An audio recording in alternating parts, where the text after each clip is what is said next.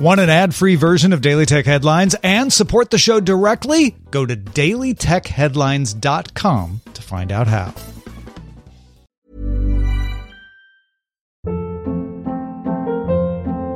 Hold up. What was that? Boring. No flavor. That was as bad as those leftovers you ate all week. Keke Palmer here, and it's time to say hello to something fresh and guilt-free. Hello Fresh. Jazz up dinner with pecan-crusted chicken or garlic butter shrimp scampi. Now that's music to my mouth. Hello Fresh. Let's get this dinner party started. Discover all the delicious possibilities at hellofresh.com. My business used to be weighed down by the complexities of in person payments. Then, Stripe Tap to Pay on iPhone came along and changed everything.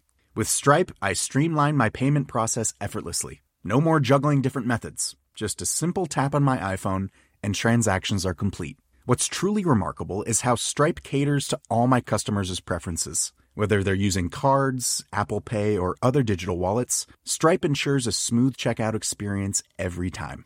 Setting up Stripe was a breeze, taking just minutes to get up and running. From local markets to global retailers, Stripe helped me expand my reach and grow my business with ease. To learn how Tap to Pay on iPhone and Stripe can help grow your revenue and reach, visit stripe.com slash tap iPhone. These are the Daily Tech headlines for Monday, May 18th, 2020. I'm Rich Stroffolino. IBM released the Equal Access Toolkit and Checker, an open source set of tools for developers to ensure websites and apps are accessible to people with disabilities. The toolkit is a set of phase based guidelines for all members of a team creating an enterprise tool, while the checker is a browser extension that can run diagnostics on code for accessibility throughout development, with the ability to show issues, explain the problem, and suggest fixes. Developers of the Edison email app confirmed a bug that caused iOS users to see email messages from other accounts without requiring credentials.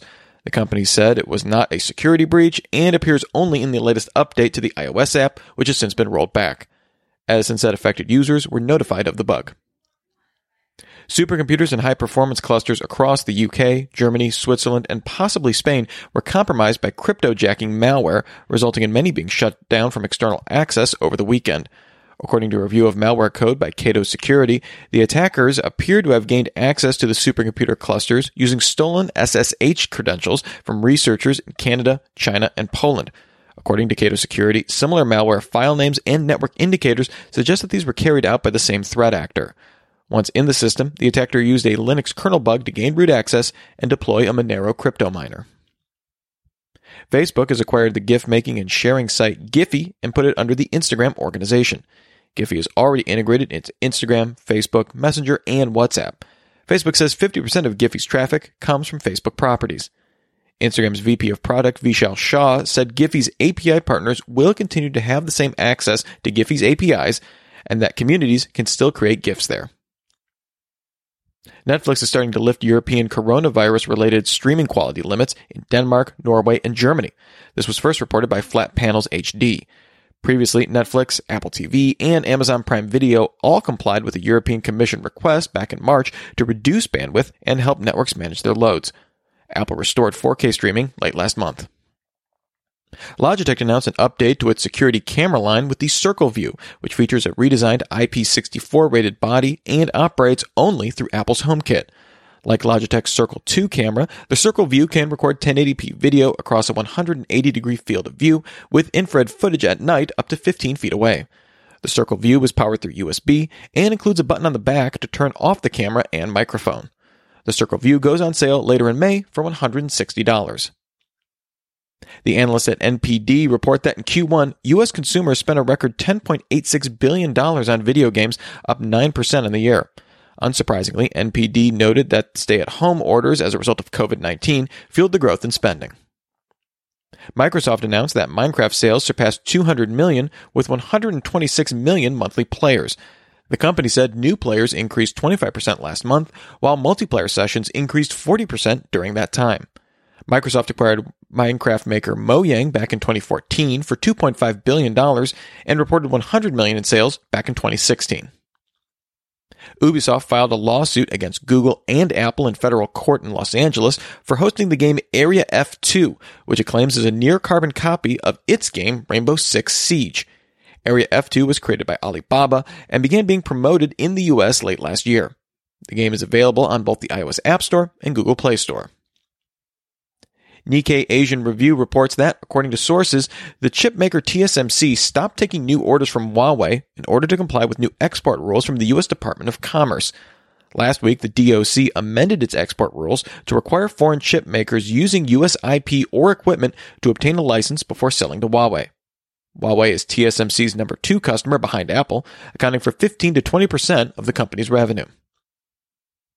In a letter to customers, Apple retail chief Deirdre O'Brien announced that Apple has now reopened 100 retail locations globally, with plans to open up more than 25 additional stores in the United States.